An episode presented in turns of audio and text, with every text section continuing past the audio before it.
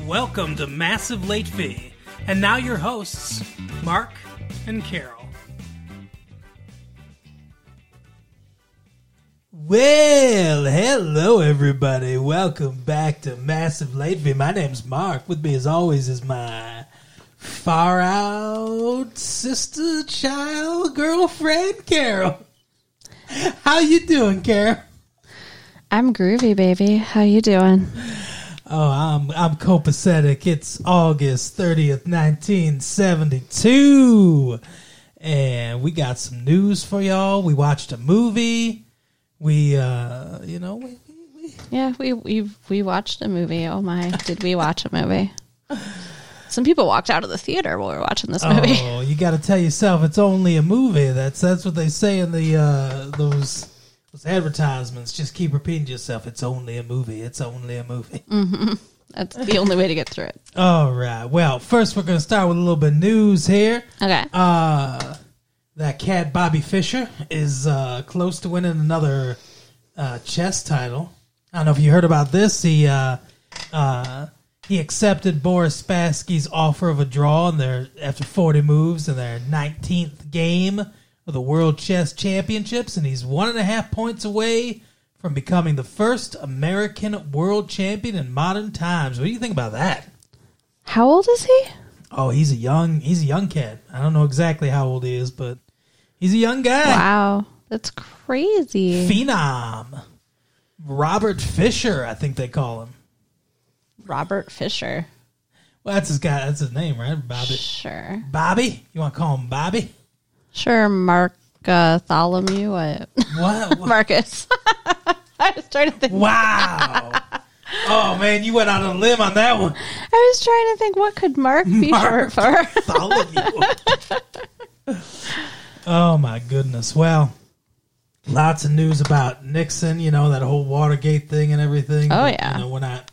We don't really get into politics. Everybody, uh, you know, GOP does GOP things, but uh, I do got to bring bring the mood down just a little bit. Uh, North Vietnam seized uh, uh, the the town of Quy Son Valley, uh, south of Da Nang, uh, recently. I mean that you know we don't talk about uh, politics, but I'm sure all you that listen to the show know how we feel about this this snafu in Vietnam. I just want everybody to come back here. We ain't fans. That's how I feel. That's right. I did read a story that uh, that maybe they're going to stop the draft there, They better. go to a volunteer army. So, I can't even like. I God, what if you got drafted? I can't even imagine. oh man, I'm too old or young to get drafted, or a- or a different age. Maybe I'm right. Maybe I'm right in the age to get drafted. We don't know. uh here's a question for you though. Uh, so last week's question every every week they they you know they ask a question every day they ask question in the newspaper. And uh, today's question was should red china be allowed to partic- participate in the olympics? Because you know the, the olympics 72 olympics right now and everything going on. And and apparently 78 71.2% of people said yeah why not? Yeah, thought the olympics were for everybody they would exactly. they would have just as good a chance to win. They would win the karate matches. yes, but what is wrong with Rhodesia? Let's wake up and let the 750 million Chinese into the world. Uh, 28% said no. All they can do is insult us. So the less we have to do with them, the better. It's a political rat race. Only when they stop the war in Vietnam. Uh, tomorrow's question One Detroit Miss says only single women over 30 use the title Ms. because they've missed marriage. Do you agree? Wow. That's Oh, that's so upsetting. You are you are totally scandalized there, Carol. I am. That's an awful thing to say. What do you think about that? Over 30 miss I've missed marriage. Speaking of, of marriage though. So I guess you don't agree. You say no, huh, Carol? I say no. All right. I say uh, get with the times. You know how the newspaper are. They're they're they're, a little, they're not in touch of the youth culture. They're old, Yeah, exactly. They're old men. Exactly. just sitting around That's- talking shit about women. That's right. Oh, yeah, yeah. I don't know if you all are aware, but there's a women's section to the newspaper. Women's news. Oh no. It's like a three-page section of the newspaper. What's in it? Cooking tips, cleaning tips. Uh, there was one story about a woman who uh, she's breastfeeding her adopted child. Ew. Uh, there was uh, there was story about stories about fashion. Uh, there was some stories about women making gains in the co- corporate world and Okay. all that kind of stuff. But yeah, w- women's stuff. Uh, let's see now. 50 ish swinger outpaces husband. This is uh, Dr. Joyce Brothers here. Dear Dr. Brothers, I've always been considered a swinger, even in college. I liked good times and good, healthy sex. In my middle 50s now, I'm still the same old girl. Unfortunately, my husband, exactly my age, is an old man as far as sex is concerned. He says that I nag him so much he's lost interest, but the truth is he thinks he's past the age when sex is normal. Oh wow. What do you think about that? D- is there such an age? Not to me. Because that seems insane. We're not at that age. We're at a different age. That just seems insane, though. Like you're never gonna not want to have sex. No, I understand. I, I, I don't. I don't know why you would. I don't know why you wouldn't want to have sex either. I mean, like I worked in a nursing home for a little bit, and some of those people were definitely still interested. Oh yeah, for sure. Uh, I mean, sometimes, of course, you know, you get to the point where, as a man, you just can't anymore. but Yeah, maybe that's what's going on, and he's trying to act like like it's something else because he's embarrassed. Joyce Brothers says your husband may not may have may have lost interest for several reasons. Many men go through cyclic changes that have termed the male menopause.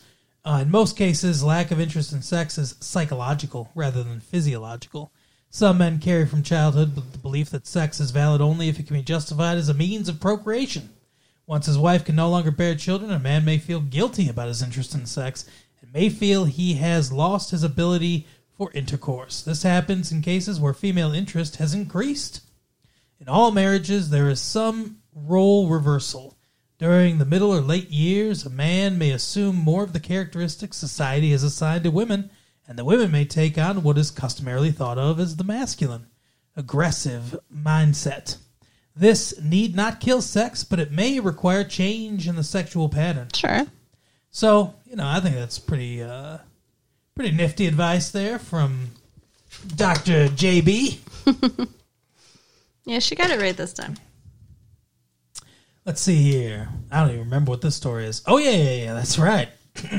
so new uh new fashion. Okay. Coming down the pike there, uh, Carol. Tiny braids and twists are on the way. Hair trends for the young and swinging are as likely to start on the heads of adventurous fashion models as in the top beauty salon now.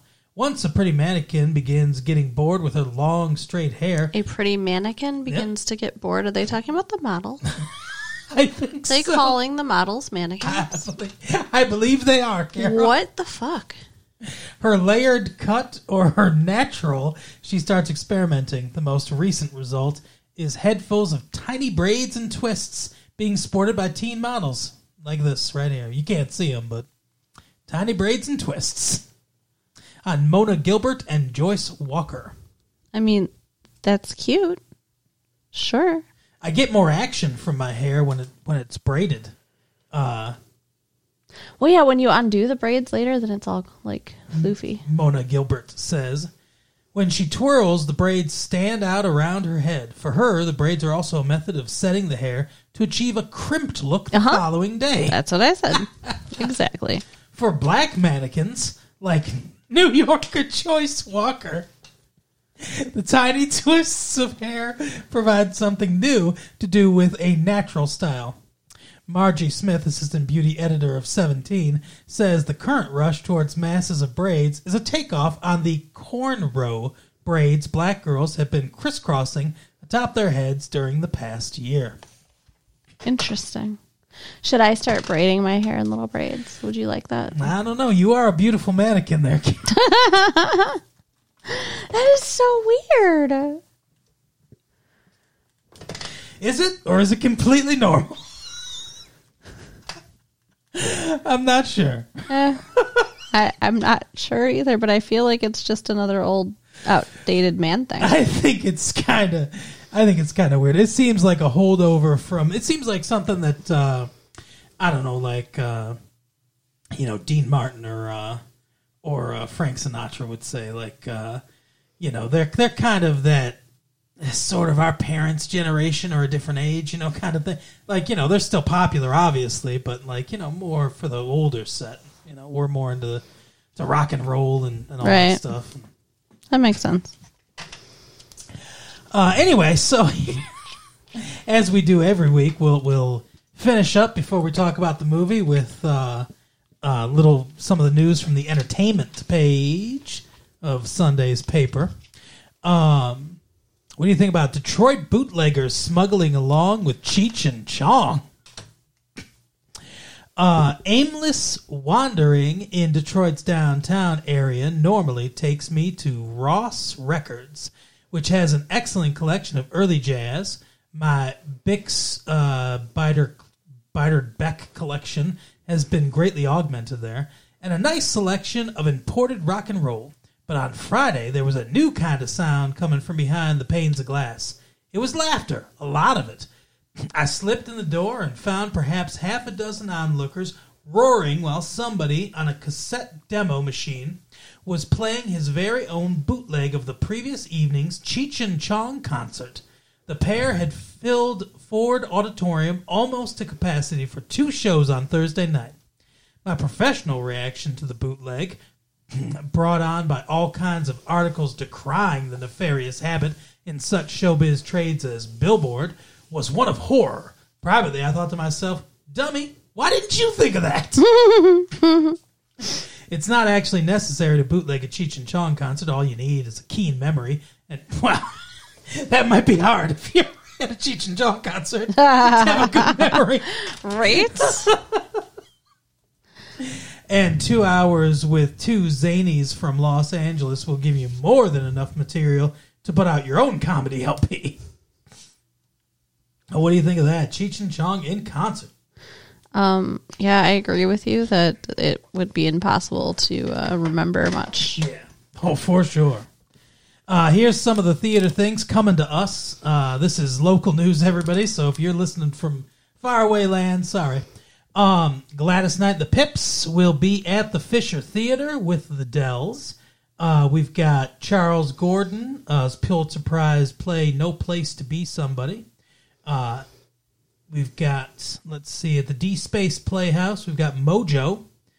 Uh, and then Summerstock, we've got Jo Anne Worley uh, of Laugh-In. Uh, obvi- great show, Laugh-In, you know. Rowan and Martin's Laugh-In. You, you know all about it. Oh, yeah. Oh, yeah. Of course. And then uh, we've got uh, a few different things. So uh, WRAF and Bob Bageris presents Joe Cocker at the uh, Mark Allman patio. At the Ford Auditorium, we've got uh, Ginger Baker and Buddy Miles uh, with Nazareth.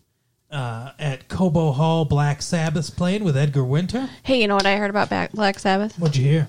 If you play their record backwards, they're actually worshiping Satan. Oh my goodness! Really?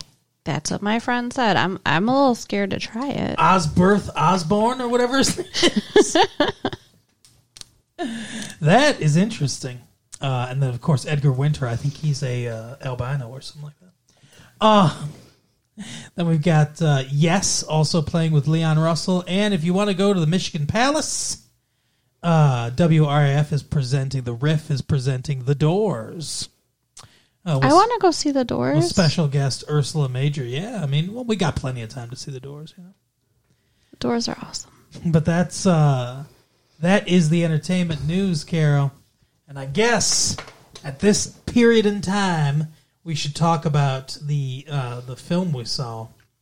The Last House on the Left. Now, I their house? said that I wanted to see this movie because I thought it would be Yeah. like a scary movie, Yeah, yeah, psychological thriller. but I didn't understand that they meant like scary in the way that I'll never sleep again and um, never walk anywhere by myself or look at strangers or ever uh, yeah feel safe yeah.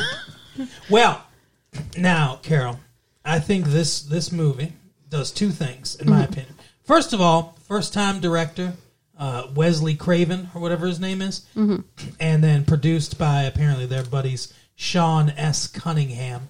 They did uh, some movie called Together. They weren't working in. Uh, they were working in porn movies before, or something like that. Like that makes sense. well, so this is an exploitation film. You know, I, you are familiar with exploitation films.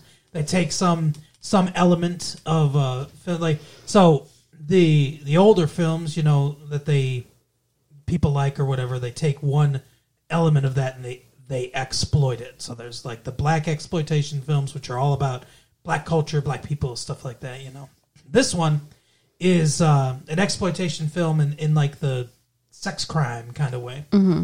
Um, but this is his first movie. He wrote it and directed it.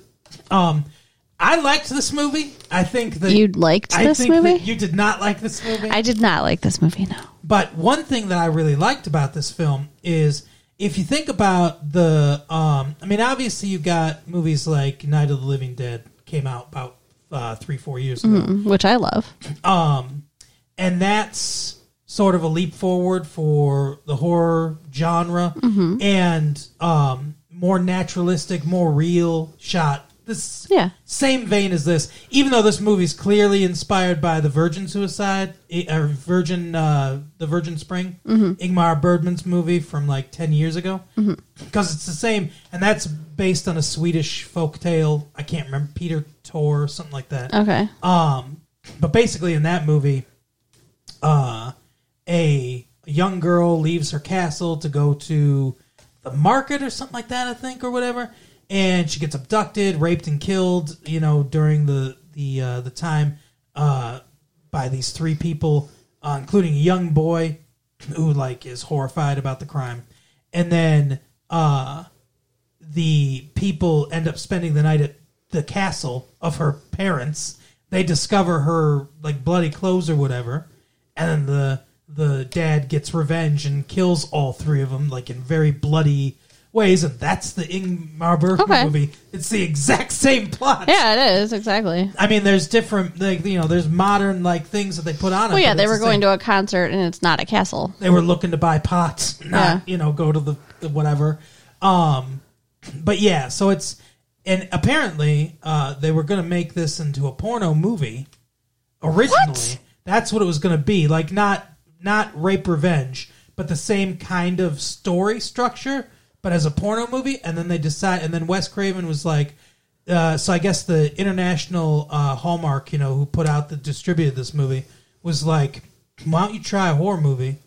And so Wes Craven was like, "Okay, I'm going to rework this as a horror," and that's how we got this movie. Did they already film it? Did they just edit out No, some things? no, or th- this was during the writing stage. okay, Um, but uh, so what I like about this movie is if you think about movies from like ten years ago, because we're obviously we're going through some kind of change here in the movie industry. Uh, you look at like movies like Sam Peckinpah's Straw Dogs. You look at movies like that; they're getting more gritty. Everything's more realistic. If you look at like so those big movie musicals and stuff from the like ten years ago and everything, um, less than ten years ago, really. I mean, uh, Sound of Music was what seven years ago. Uh, everything's it feels staged. Like it's like going to a, it's like just filming a play. Everything feels so artificial.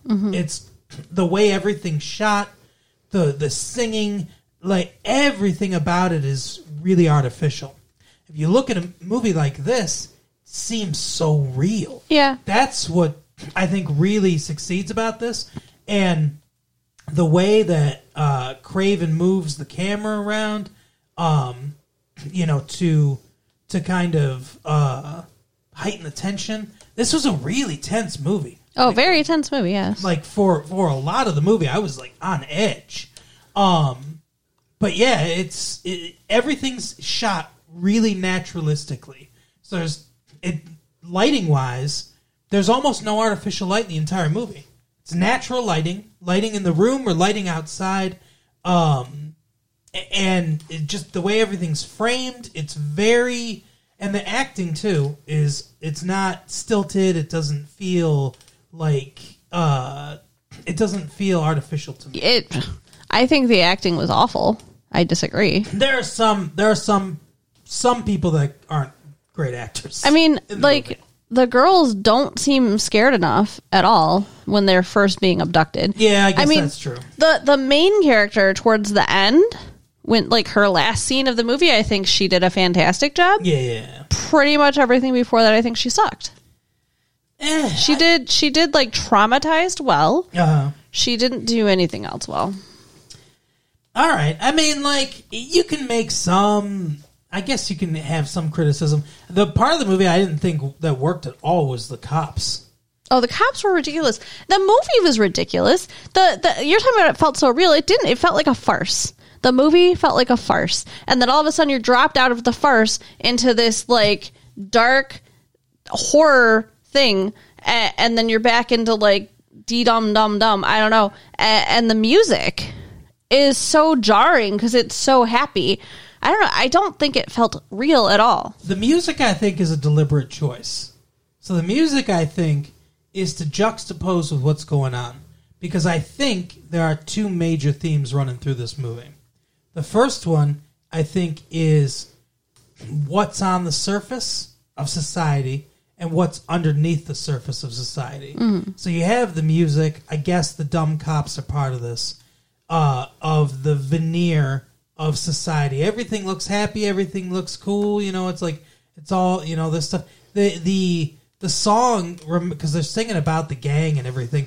It reminds me of like Bonnie and Clyde, Uh-huh. or, or like even older ones like Depression era, like Dillinger and stuff like that, bank robbers, where they're like, let's sing a song about oh, you know, they're getting back at the society and everything, like you know, like and everything's all happy. But the reality is that Dillinger and Bonnie and Clyde are fucking murderers. You know, Yeah. like Bonnie and Clyde killed people, and like we see that movie, you know, the Bonnie and Clyde movie that came out with Warren Beatty and everything, and um, you see uh you know you hear like the songs and stuff like that from the 30s and it's like oh they're just good old but they're not you know? And i think that's part of what this movie's saying. Like there's that song of like oh they're just on the road and like whatever you know? They're they're up to shenanigans and stuff. But what they're really doing is this shit which is horrible.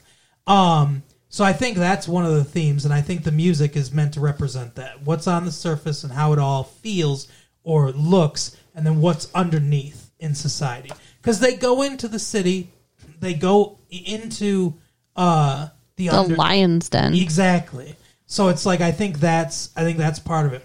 Second uh theme i think is trust and misplaced trust or how like how trust can be very bad. Yeah. because the two the two girls trust that that guy that's like oh i've got pot. Come back to uh to my place. They trust that he's a cool cat. Which is stupid. and he wasn't you know? And then the parents trust that these people are nice people invite them into their home and everything and they weren't nice people No. so i think that's a big i think that's a big uh, part of it too So, like this last house on the left, yeah that must, like you said, must be the parents' house i guess so because they never really say it. nothing else is explained Um They're surrounded by woods. It, it would seem. yeah i think they're in jersey So, yeah, it's weird. Like the they they come from the city, Mm-hmm. and yet end up right in front of her parents' house and out in the woods. Oh, I guess you know what? I guess they must be upstate. Now, Yeah. Now that I think about it, That makes sense. because uh, they talked about how the gang is like trying to make their way to Canada. Okay. So from from New York City, you, you know, you go upstate towards uh, towards the Canadian border, I guess. So yeah, they're they're upstate. That makes sense. Um, we're not super familiar with uh, with Mich- with uh, New York geography No. being here in Michigan, everybody, but but I'm pretty sure that's what uh, that's what it's supposed to be. Maybe even into like Connecticut area or whatever, you know. Um, I think that's where they filmed some of this was in Connecticut, so makes a lot of sense too. But yeah, I mean, there are things there are things I didn't like about the movie, but there are things I think maybe uh, the incompetence of authority is part of it too. Yeah. which is why the cops are so dumb in the movie. So I mean, I like I get that theme wise and everything. Um, there is some bad acting in the movie too. There's also a little bit of clunky writing. Like at the very beginning, uh, they're they're like, hey, there's fucking escaped convicts. There's a radio program Mm-hmm. just just like giving us a bunch of information we need. Where it's like, hey, guess what? There's a bunch of escaped convicts out there. Let me tell you exactly who they are, and let me tell you their whole lives. And it's Right. like it's like uh, here's this guy. He's he's been known to to rape uh, people. He's a pedophile. He's a piece of shit. Whatever. And it's like here's this guy. Uh, he's a killer and everything. His name's Krug. Um, like they might as well have just might as well have just been during the credits when Right. they show his picture or whatever. And uh, they're like, he's got a son. He got his own son hooked on heroin. What do you think about that, folks? and like, uh, yeah, they just Wait, the old guy was Krug. I thought the younger guy was Krug. The one who actually raped her was Krug. Yeah, the one that Ben. actually raped her is Krug. Okay, so the, the it's not the, The older. old guy's the pedophile. Okay, who hook, hit, hooked his son on heroin? No, Krug's the one that's uh, supposed. Krug's supposed to be the father. supposedly he's the father of that the young kid, the one that like was like you know screaming and like oh I'm so sorry and stuff. Yeah, Yeah. that's supposed to be his son. oh, really? Yeah, even though they're even though those actors are probably like The same separated by age? three years. Yeah, that was some bad casting. Um, but yeah, that's supposed to be his son. That's why they kept calling him Junior and all that stuff. Huh. Um, Well, I knew they were. Calling, I knew so. One of them was his dad. Just- but yeah, so uh, so they go through the whole thing. It's like I, I expected them. Like I, I made a joke and they leaned over to you in theater when they're doing it, and I was like, they were like, and this is the son, and he's he loves heroin. I'm like, and I leaned over and I'm like, his favorite color is blue. that was funny. it's like that was very clunky. That was not how you want to write a scene to incorporate that. I mean, obviously, that information is information we need. Although we didn't need to know that they kicked a German Shepherd to death or whatever. Like, we would eventually understand when they started raping the people and making them do a bunch of weird shit. Um, we'd start to understand what, uh, you know, how brutal they were or whatever. It's weird they described the girl with them as animalistic because she wasn't. No, not in at all. any way. She did not. Ex- she did not. Yeah, she did. I mean, she was a brutal person. I guess I mean, she was the one who suggested they go get girls. So she that's was, true. You know, Yeah. but uh, I didn't think she acted animalistic and at any point. No, I mean the, the one girl took her down, like tackled her. Shit. When she did, I was thinking, what an animal. Right? But I do think that they like. There are things I would change about this movie. Not that I'm, you know, I mean, this guy's a first time director anyway. Who knows? Like this fucking Craven guy might never do anything again. Yeah. Like uh, whatever. This movie, but this movie is doing well. So, but uh, um, I thought to myself, all of a sudden, like they're in the woods, they kill the two girls, uh, and then they show up at the house. Like it's like cut from her dying in the the river or whatever, mm-hmm. and then we cut and they're there. Like she's talking to the the old man, and she's like, "Hey, you know, Dad or whatever. There's some people here," and we come out, and it's them. I was like, "That's not the way to reveal that." You know how you reveal that cinematically? there's a knock on the door and she's like oh maybe that's the police officers maybe they found something or whatever they open the door camera reveals krug the, mm-hmm. the guy that's how you reveal that and it's like oh shit what's he doing here what the fuck's going on and then he's like oh man you know he puts on a uh, you know a, a farce or whatever and he's like we need a place to stay can you help us out and then we're like we're sitting there like no don't help him you know Yeah. that, that that's how you do that what do you think would have happened though? They would have just shoved their way and killed him if they said no. Well, yeah, but I'm saying that's what I'm saying is the way you that's how you reveal it. You Yeah, don't just yeah. cut, you don't just cut from she's dying to all of a sudden they're in the house already. Yeah. You cut from the knocking on the door. You cut from us saying like, "Who's that? Is that the cops finally there?" Because the cops are trying to get there too. Maybe she says, "Oh, it must be the cops." Maybe they know something or whatever, and then they open the door and it's them. Mm-hmm. And then and then we know something she doesn't know, and then that creates more tension. It, placing them right over there, like right there instantly, cutting from the killing to like now they're there. That's too abrupt. And then we're just like, oh, what? What's? Wait, why are they there? What's going on? Yeah. And then then we're like, oh my god, you know. But it's not as much tension as if as if we see her see them for the first time. We miss that scene, that meeting scene. Yeah. And so I think that that would have been better. It's not a perfect movie by any stretch of the imagination. But most of the critics are on your side. It's getting destroyed. Yeah, I just think it was too much. I think it was too too brutal. It was too much to put on the screen, and especially like especially the end with the with Mary, Marie, Mary, what? Mary, M A R I, Mary. I mean, like they fucking carved his Yeah. name into her and then raped her. Yeah, yeah. Like it's awful. It's fucking awful. Yeah, I mean it was it was it was but that's the thing like I think they wanted it to go so far so that once the the parents start getting revenge it's like you're like yeah, like like you're rooting for the parents. Like if they just let's say they they met him or whatever. There's no rape or, or anything like that. There's no carving names. There's no knives of any kind. They're just like you're our hostages now. You're gonna be our ticket to get to Canada. And then they try to run away, and they're just like fuck this, and they just shoot him. They just shoot him dead. Mm-hmm. And then the parents are biting dicks off of of guys and carving into other guys and fucking like chainsawing guys and you know like we'd be like holy fuck this is an overreaction like Yeah. it would be it- it would be like the parents would seem like the bad guys I guess. because what they did is so brutal and we see the brutality of it it makes their the parents victory you know it's a pyrrhic victory but their victory uh that much more cathartic for us So, what do you think happens to the parents though? Because it just ends with like them looking exhausted and they've killed them all. I feel like they're still going to go to prison or something. probably go to jail. I mean, well, they know the cops, I guess. So, like, maybe they could do something where it's like uh, self defense. Yeah, I mean, It's but it partially it. I don't think they're going to get away with that. Look at how he set up traps all over the house. That's not like self defense. He That is did. premeditated murder. he did. He he, he sprayed uh, his shaving cream on the floor so they slip. He set up wires and stuff. He really like Vietnam to this house, man. Yeah, yeah, it was weird. Um, and what was up with the mom, like basically like fucking this guy and then ripping off his dick? Well, like, she was she was well, she was sucking his performing dick. fellatio Yeah. on the man. Yes. But I'm just saying, like, he was getting close. Like, why would you let it go that far? Just do it. Just Yeah. rip it off. You've got you've got uh, your mouth right there. Just like yeah. But then yeah, It was just disturbing as hell. I'm like, is she really going to let him come? Oh my god, that was funny as hell though.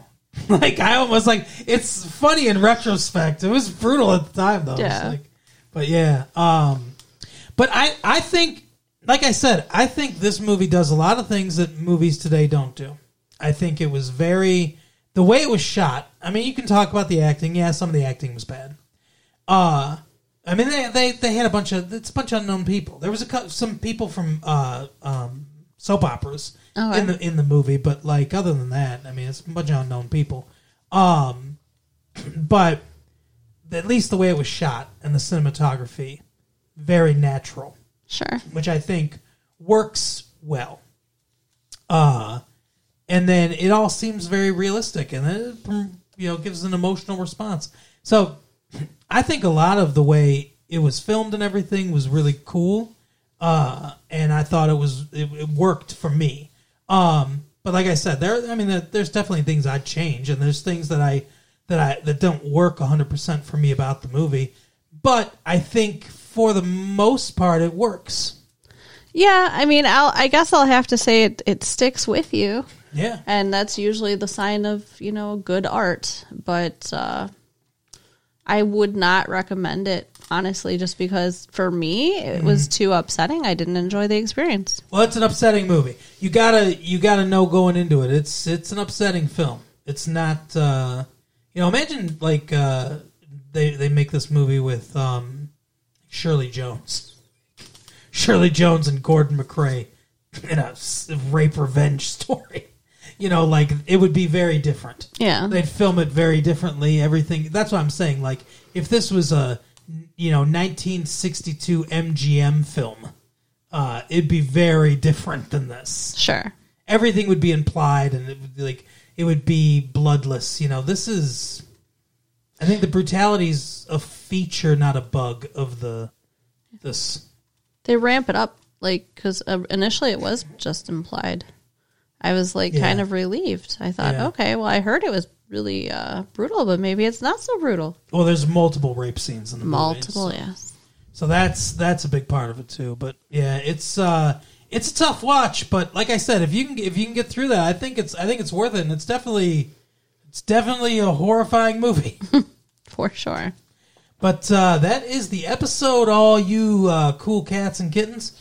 Uh, Carol, why don't you um, tell people uh, to share Yeah. th- these these uh, Tapes. tapes with their friends. Yes, you can share them. Share the reel to reel with your Yeah, friends. There you go. But uh, other than that, we will see you next time. Bye. Bye.